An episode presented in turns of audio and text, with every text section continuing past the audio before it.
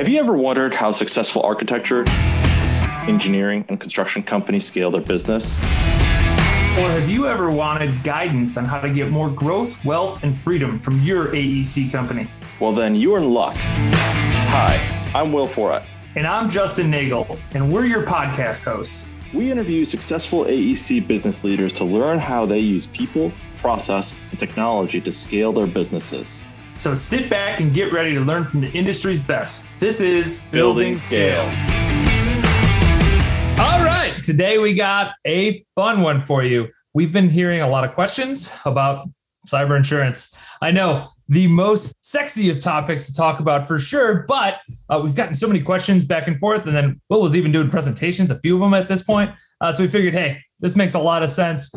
Construction companies, architects, they want to know this stuff. So, like, let's lay it on them. Like that, that's kind of the easiest way to go about it. So a little bit different uh, format today, but super impactful and really excited to kind of share with you what, what Will's been out here sharing the good word, as we say. The big thing that's kind of happened is at the end of last year, beginning of this year, there was a projection to 50 to 100% increase in premiums for cyber insurance. Since the Ukraine Russian uh, Russia conflict, that projection now is, is gone above that. Why, Will? why, why, why is this becoming the case? Like, why are premiums going up? Like, what is causing this surge for cyber liability? Well, first and foremost, there's a war that's going on both physically as well as on the cyber side. Just because you can't see it doesn't mean it's not happening. The other big one is insurance is paying out ransoms. They're, it's unprofitable. So the only way to, for them to be more profitable is to, you know, essentially in, uh, increase those premiums by a lot. And the other reason, one of the other reasons is uh, bad guys are getting smarter. Like the tools and even the tactics and who's attacking is vastly different, and even the motivations is vastly different. Cybercrime is at this point, it's organized crime. It's a, it's a, an organization. It's a business uh, for all intents and purposes. The other reason is because there's a thing about technical versus operational truths, and there's also like questions about because of vendors and suppliers being involved in sort of the chain of attacks bigger companies are asking these questions and new laws are being implemented and put into place which puts the accountability on the insurance companies and they're trying to pass off that liability in dollar form to the to the companies that they are supporting. Got it. Okay. So let let's pause for a second. So you said technical compared to operational truths. Explain that's a concept that is foreign to many is going to be my guess. So let's let's explain that. Let's break that down. Okay so, technical versus operational truths. So, an example of this would be most companies do some sort of backup. And I'll give you actually a good story. There was an office manager that got hired on and was basically told, hey, you've got this tape. At the end of the day, uh, put in, you know, take the tape that's in there and put in a new tape for the tape backup and press this button. Okay. And so she did that for five years. at the end of the day, she went up to the server, pulled out the tape that was just sitting there, and put in the tape that she had in her purse and swapped it out and took uh, took the other one home. Okay, so just rotating between the two tapes happened for five years. One day, uh, on the, her way to work, she got into an accident and had to be hospitalized. And so, like the next, and she did have the tape on her.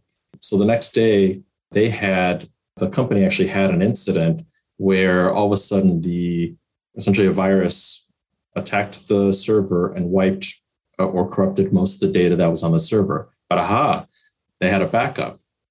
They needed to go and grab the backup from uh, from uh, the lady that was in the hospital the day before. So they kind of gave their condolences, you know, and hope that she felt better. But hey, do you have? We really need uh, the tape. So thankfully, the tape was unaffected uh, in the accident. So that uh, didn't look like there was any damage to it. So she gave them tape. She put the tape in. Uh, so they put the tape in to go restore the server, and there was nothing on there.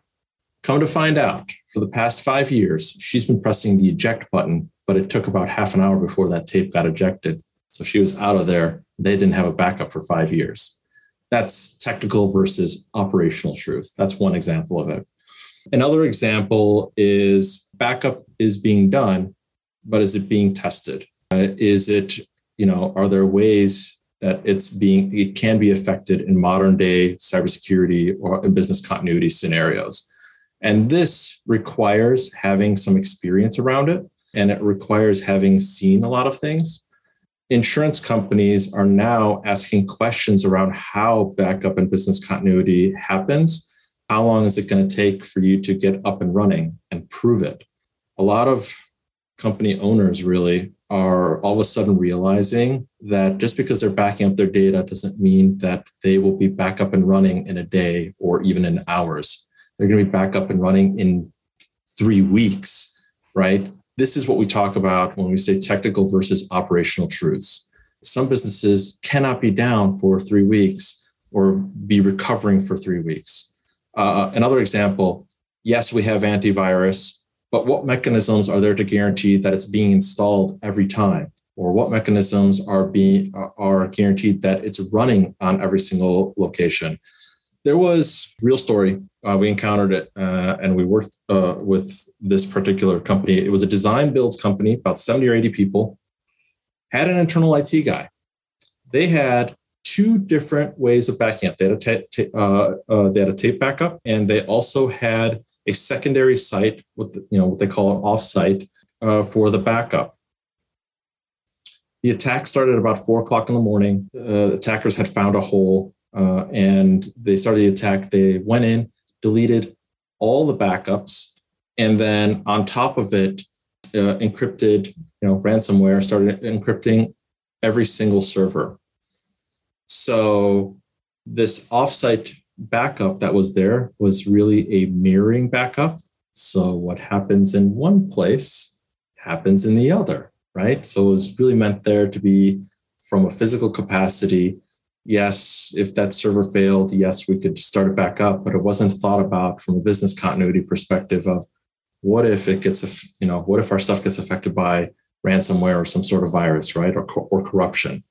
So backup being done, but it's not necessarily to the goals of what the business needs in order to be able to continue operations. So that's what we mean about technical versus operational truths that high level operation uh, component there that I think is really important. It's just because something's technically true doesn't inherently mean that it's going to work the way you think it's going to work. That overarchingly a good way to wrap that up. Yeah, hundred percent, hundred percent. Uh, putting it to the, putting it to the test uh, and having a second opinion about it, because insurance companies are now asking a lot of questions about this. Yeah to that what are what do they want? What do cyber insurance companies want? What are they looking for now in comparison to say a year ago two years ago? It is a laundry list. So it's gone from about two three pages of questions now to double and triple that in terms of questions and the liability there's a reason why insurance companies are asking all these questions because bad guys have a really horrible or great habit of finding loopholes and workarounds. So insurance companies are asking the same questions as to what loopholes they've been uh, have been used against the companies that they are supporting in terms of insurance, uh, uh, and they've had to pay out. So, eighty percent of, I think it's like eighty-two percent of all small medium business uh, breaches happen because of email and because of social engineering. So first and foremost, multi-factor authentication, right? This is uh, this is the password to your account, the thing that I know, and the thing that I have, which is usually a mobile device, a mobile phone, uh, and having you know some sort of uh, rotating uh, numeric pa- password on there. They want it on your emails. They really want it on uh, on everything. I'm just reading here some of the latest uh, addendums and uh, attestations for multi-factor authentication. Just listen to this. All internal and remote admin access to directory services is a yes or no question. All internal and remote admin access to network backup environments. All internal and remote admin access to network infrastructure uh, are they being covered by multi-factor authentication? Are all internal and remote a- admin access to organizations, endpoints, and servers uh, covered by multi-factor authentication? These are each individual questions uh, to multi-factor authentication. It's not a blanket statement of do you have multi-factor authentication. They're now asking about specific instances of your applications and essentially your business continuity, because that is a risk that there's there will, there will be a payout for the insurance company. So not only more, but also uh, extraordinarily more detailed upon the questioning. Yep, and it's gotten so in depth that you really need to have someone that understands what even the question means. Uh, uh, because you know, for business, uh, for let's say business uh, and general liability insurance, uh, and even for uh, comp, you know, for workman's comp, those questions are generally easy to answer. These are not. These are much more technical, and they're asking for a reason. That's number one. The other part is uh, another uh, thing that insurance companies are looking for is the business continuity side. So it's not just backups; it's how long does it take you to recover, right? Uh, is it verified?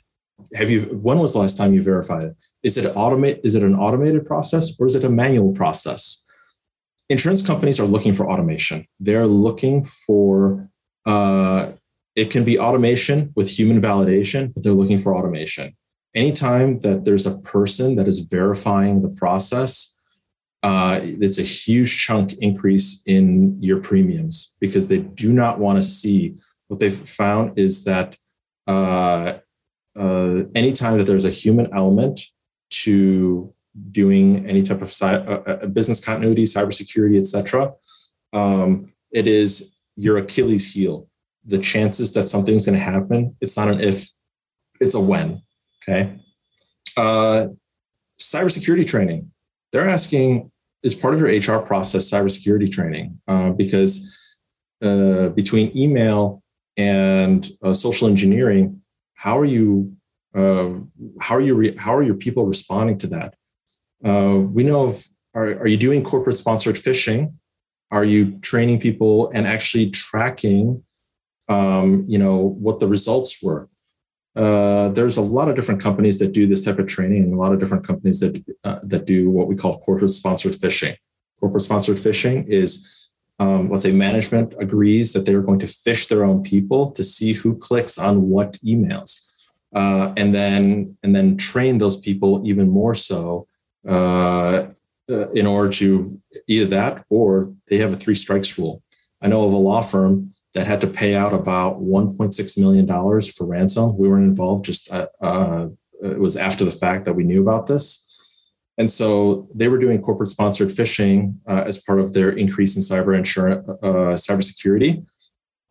And one of the principals, uh, uh, the, I think it was it wasn't the managing partner, but it was one of the partners uh, thought that they were getting a legitimate email and clicked on the email 17 times, even though it was actually phishing. And the attorney swore up and down that this was a legitimate email. The track corporate sponsored phishing can track kind of what, who does what. And you can then target, those are probably your biggest uh, risks and the liabilities. So that's why cyber, they're looking for cyber uh, training policies. Uh, this is uh, another category. So it's not just having written policies, it's also having automated or software based enforcement of those policies. Uh, they aren't just looking at, um, you know, hum- they want things that are not based on human intervention, right? It's the gentle, this is your sandbox, don't go, don't go any further out uh, of the sandbox because you might get hurt this is what they're looking for because they know too many people have seen, oh, there's a red button over there. Let me climb out of the sandbox and go touch the red button because it looks shiny. They don't want you to do that, right? So uh, all it takes, bad guys need to only be right once. Whereas companies that are legitimately doing business, they have to be right 100% of the time. Those are enormous odds. It's not, a, it, it becomes an a when, not an if in those type of odds. So they're trying to remove those those variables out. uh, and don't think that uh, that it's just people that are you know uh, at the very base of the um, organization. We're talking about CFOs as well, CFOs, CEOs, uh, owners. They're being targeted even more so, and they don't even realize it. This is why these type of policies have to be in place, and we've seen it. We've literally seen it where companies are being targeted, and they've even tried to come to us. The bad guys have tried to come to us in order to, in order to try to target uh, our clients. Literally, attack started with a client, couldn't get in, and then tried to, uh, because they knew, I guess, we were doing their IT, came back to us and tried going even through our sales process to try to try to get back at our client. Didn't obviously work, but this is the extent that bad guys are going because there's a lot of money that's uh, that's behind that. Controls. This is in combination with policies. So controls in remote access to the network. What type of remote access? Is it VPN? Are there vulnerabilities? Uh, maybe it's older applications and security protocols. They want to know exactly how you're doing it. Is it even covered by multi factor authentication? Are you allowing employees to install VPN on personal laptops or personal computers? Uh, just because you have VPN, VPN on its own is secure, but it's not secure from a preventing ransomware perspective. It's not as secure as you think it is. Um, a good example of this is imagine that your company, so I'm just going to use a little metaphor here. Uh, imagine that your company is like an underground um, container. Okay. It's an under, underground container uh, with water in it. And then you have a second container that's above ground. We'll call that your computer. Uh, it's got water in it as well but it's open on the top. A VPN tunnel is just taking a straw between the underground container and the above ground container. Now you have the water that's mixing. What happens when someone pees in the open container? It's secure in preventing the dirt from getting in, but if there's bad things in, in the open container, flows through to the other side. That's the problem with VPN. And so insurance companies are looking for this. How is it being accessed? If you're using applications or uh, sort of older older ways of accessing your company, you're going to get hit with with that insurance premium because companies know insurance companies know that that's how attack will happen. Might have to revisit, revisit that. Then old unsupported hardware. Um, so old operating systems, look, I in the construction space, I get it. You've got that. Uh, it's only used for badging, you know, only used for sign-in, and it's still a Windows XP computer or even a Windows 7 computer, because Microsoft is no longer doing updates for those uh, uh for those operating systems.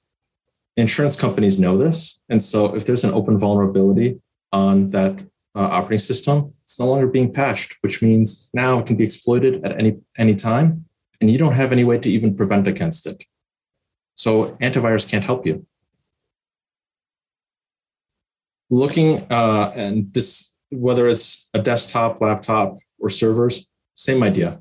Once it's too old, once it's not not supported, uh, what really is happening is uh, you're tying the hands of whoever is uh, of whoever is on there or in your in your system. You're tying their hands and being able to protect you. Um, they're also looking for a new type of technology. They're looking for something that's the equivalent of a barking dog. Um, a lot of modern day attacks don't even start with a virus. They start with something innocuous uh, that seems like a download, and but it doesn't actually do anything. And it may sit there checking in with the bad guys for once a week for multiple weeks in a row before it downloads all the bad stuff, all the bad, uh, uh, you know, commands or whatnot.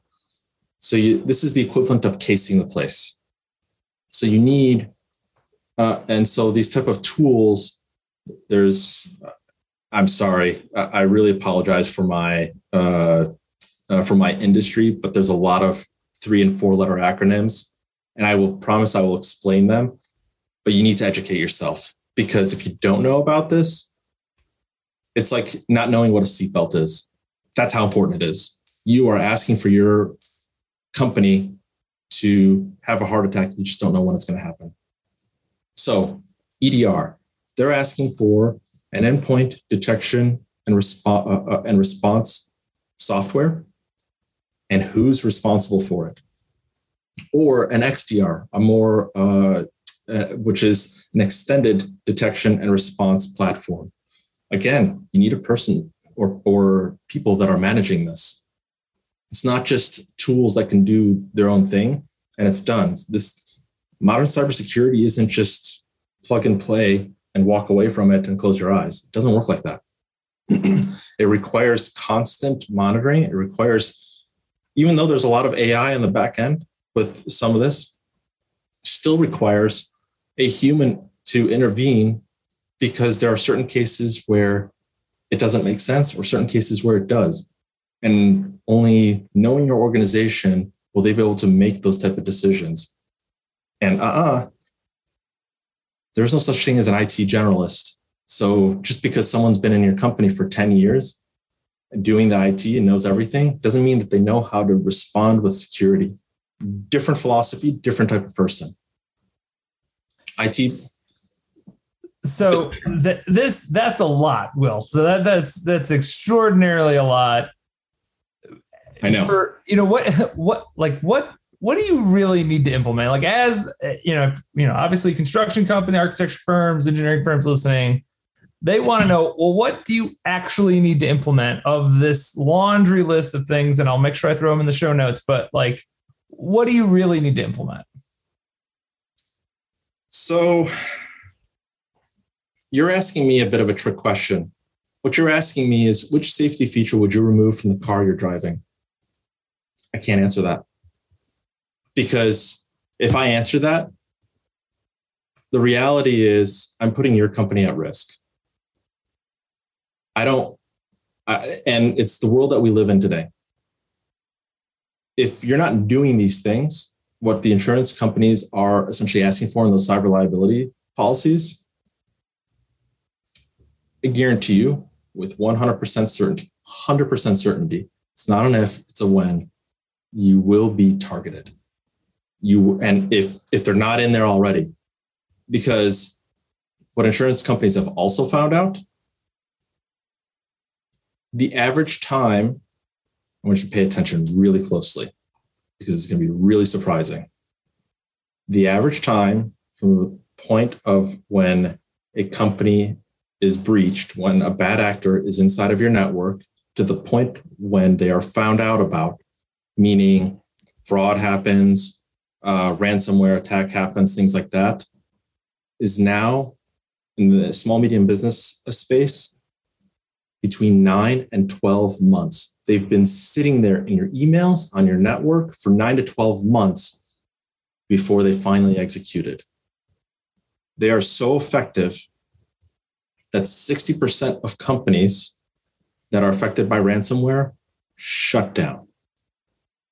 The other, the and the companies that do pay after being ransomed, 80% of the companies that pay get attacked again by ransomware.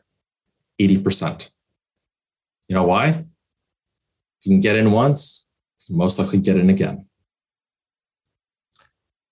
Uh, okay. Um, let, let's talk. Let's talk about that. So, ransomware. So ransomware, give me very quickly, what would you say the definition of ransomware is? Ransomware is program, script, uh, a mechanism that takes your data on your network uh, and even in applications and encrypts it and the only way to be able to get back at your data is to pay someone to essentially have it unencrypted or restore with some sort of business continuity.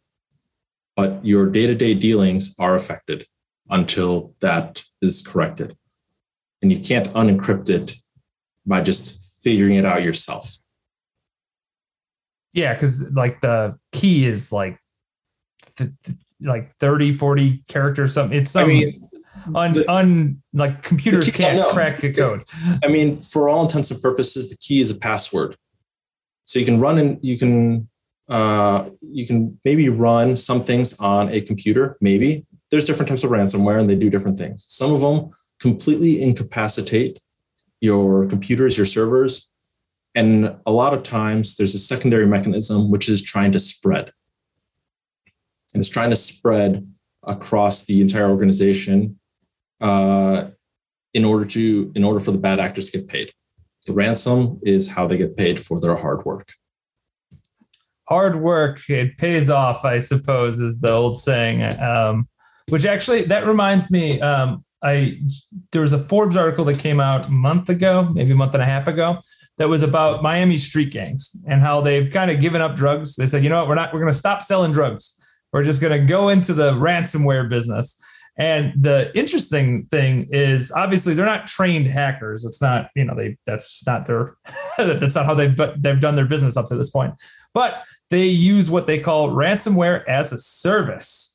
Um, much like much like uh, you know connectivity as a service hardware as a service you know software as a service everything's as a service so now ransomware as a service let's let's dive a little bit deeper into that and just get an understanding of like first what is it? Well what ransomware as a service what is how is that different?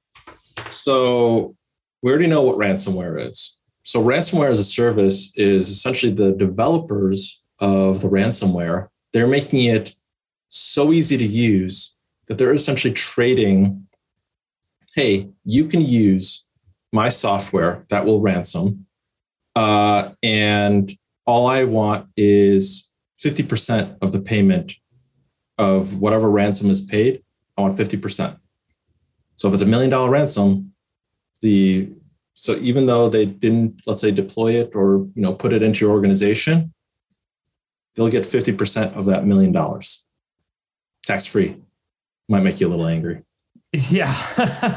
um, so so then in this case, this Miami street gangs, um, obviously using ransomware as a service. So some developer develops this and they say, hey, go, you know, push our ransomware. How are they actually using that? Like, how's the un, uh, you know, hacker that's not really a hacker um, using this? So uh, a lot of times it can be a disgruntled uh, employee um, that maybe got let go or didn't like how something went in their organization. And the hacker uh, or the bad actor will just say, hey, put it on a USB. And all you have to do is plug it in into any computer in the organization, and your work is done. That's how easy it is. Or send an email, maybe from a friendly coworker to someone else, right?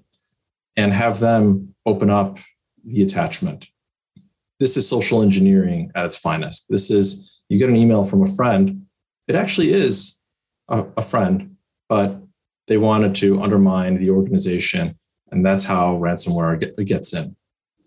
So, and you don't need any technical aptitude. They'll they'll step you through what you need to do. I mean, most of us know what a USB stick is.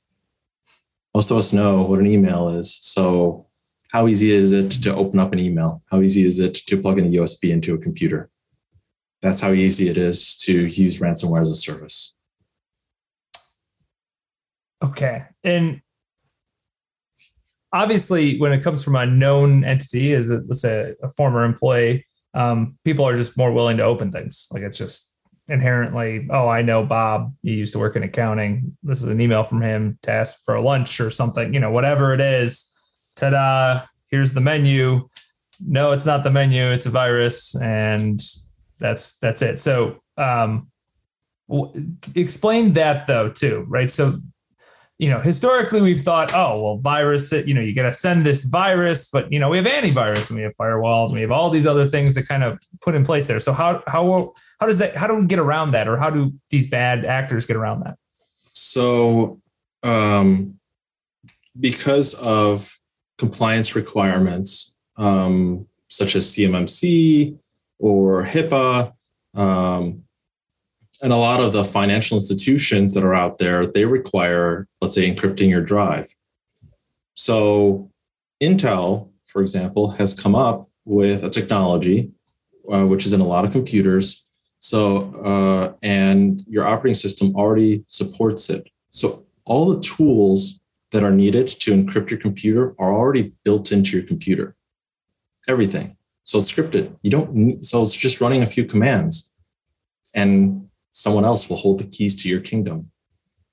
What that really means is that even antivirus, not all antiviruses can even prevent against this most companies have some sort of antivirus. But the problem here is that it's not a virus, it's a command. that that is frightening. It is.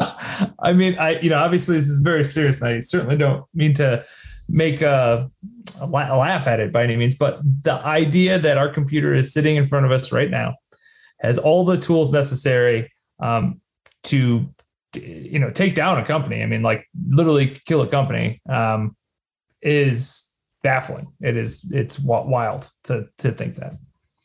They'll even leverage so if they somehow get into your network they'll even leverage your printer as a way to hop to other places on your network because printers are not thought of as computers but they have every capability and power to be able to process information.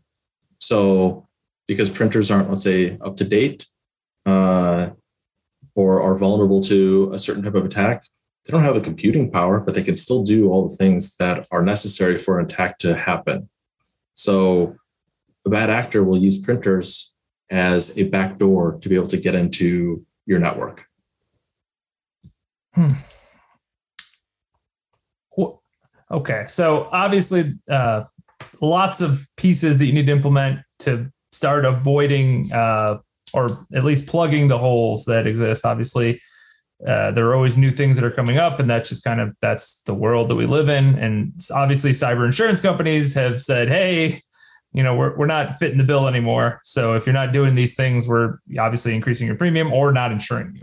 So how like how do we like how does how does an owner justify the spend the extra spend for cybersecurity? Because obviously, if premiums are going up, you also have the aspect that there there is a cost to just implementing these tools for cyber. Well, uh, I'd say part of it is, do you want to have your company still exist? Uh, and I, if you talk to whoever your clients are, think about it. If you tell them, "Hey, we've implemented cybersecurity policies and measures that our competitors haven't. Think you'd listen? Do you think your clients would listen? Even vendors are now asking, um, "Hey, what are you doing from a cybersecurity and having you fill fill out forms?" Fortune, I say right now, about Fortune 2000 companies all have fairly standard forms uh, on what is it that you're doing from a cybersecurity standpoint. Um, why? Because if they're essentially doing business with you, they want to know that they can trust you. If so, if you're doing the things that you need to be doing from a cyber liability perspective, because they're going to ask you, do you have cyber liability insurance? They might not even want to do business. This is where it's going. If you don't have cyber liability insurance, they're going to be like, I don't want to do business with you because you're too high of a risk to do business with, which is nuts, right? So um, uh, these questionnaires, uh, essentially Fortune 2000 companies are adopting those questionnaires uh, as uh, a form of them protecting themselves with who they do business with. So then, uh, you know, obviously very necessary. So what, I mean, what should I, what should we be looking for? Like, what is, you know, when we're looking at, you know, a cyber, you know, platform or program or whatever, you know, however you want to phrase it, like what should we be looking for in that? Obviously, there's the tools that need to check the boxes for the uh, insurance renewals, but what are the other things we should look for? Um, so if you're, especially if you're, you know, AEC, architectural engineering construction, um, look, you're a target and you guys do high volume they do high volume of uh, dollars in terms of transactions, which makes them for even easier uh, for even easier to be targeted. Okay, uh, they're the they're between they hover between number one and number two in terms of the industry that's being targeted. Why? Because you're lagging behind. You think you can do everything with tools, uh, and you know somehow money is going to come in, but if your invoicing system, which is what attackers will attack, if your invoicing system isn't working uh, or is ransomed, how are you going to get paid? So, uh, how you know where should you spend your dollars? It's really kind of looking at holistically. Uh, what is it that needs to be taken care of? Have someone do an assessment, or even ask your insurance uh, provider to give you the latest list of questions for your cyber liability insurance. And then to start asking questions, whether it's an IT provider, internal IT, or uh, an assessment. Look, I'm going to, I'll give the two second plug here. We do this stuff too. Um, but the reality is, anyone that actually has done, has a cybersecurity plan, a solution in place, uh, and it addresses a lot of those check bar boxes from uh, from the cyber liability insurance, ask them for even a referral. If it's a big enough company, I'm sure they know a few IT companies that they want to work with. Cyber insurance companies have to work with IT companies uh, from a cybersecurity standpoint uh, because they need to, if something happens, they're going to talk to someone to help uh, to see if they can help out, right? And you prevent that because now if they've paid out that ransom, they want to protect uh, what was their life. They don't want it to be another liability. They want to protect their assets to make sure that they don't pay out anymore.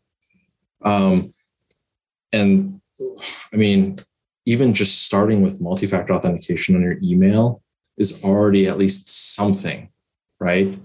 It's a good good starting place. But if that's all you're going to do, if that's the only message that you heard, start with multi-factor authentication and then start budgeting for it start budgeting for actual dollars because it's an investment in making sure that your uh, your business continues operating. Imagine the amount of dollars that are spent. If you can't imagine, go look up reports. The amount of dollars that are spent once a company is breached, the PR nightmare, the, the amount of time that's wasted in the investigation and what happened, getting your company back up and running on its feet after, after look just because you got paid for you know business continuity and cyber insurance and cyber liability doesn't mean that your business all of a sudden starts continuing. You still got to do stuff. What about the loss of trust that happens with your client or your vendors? Are they going to con- want to continue doing business? Are who they know which would have normally been a referral for you do they want to still do business?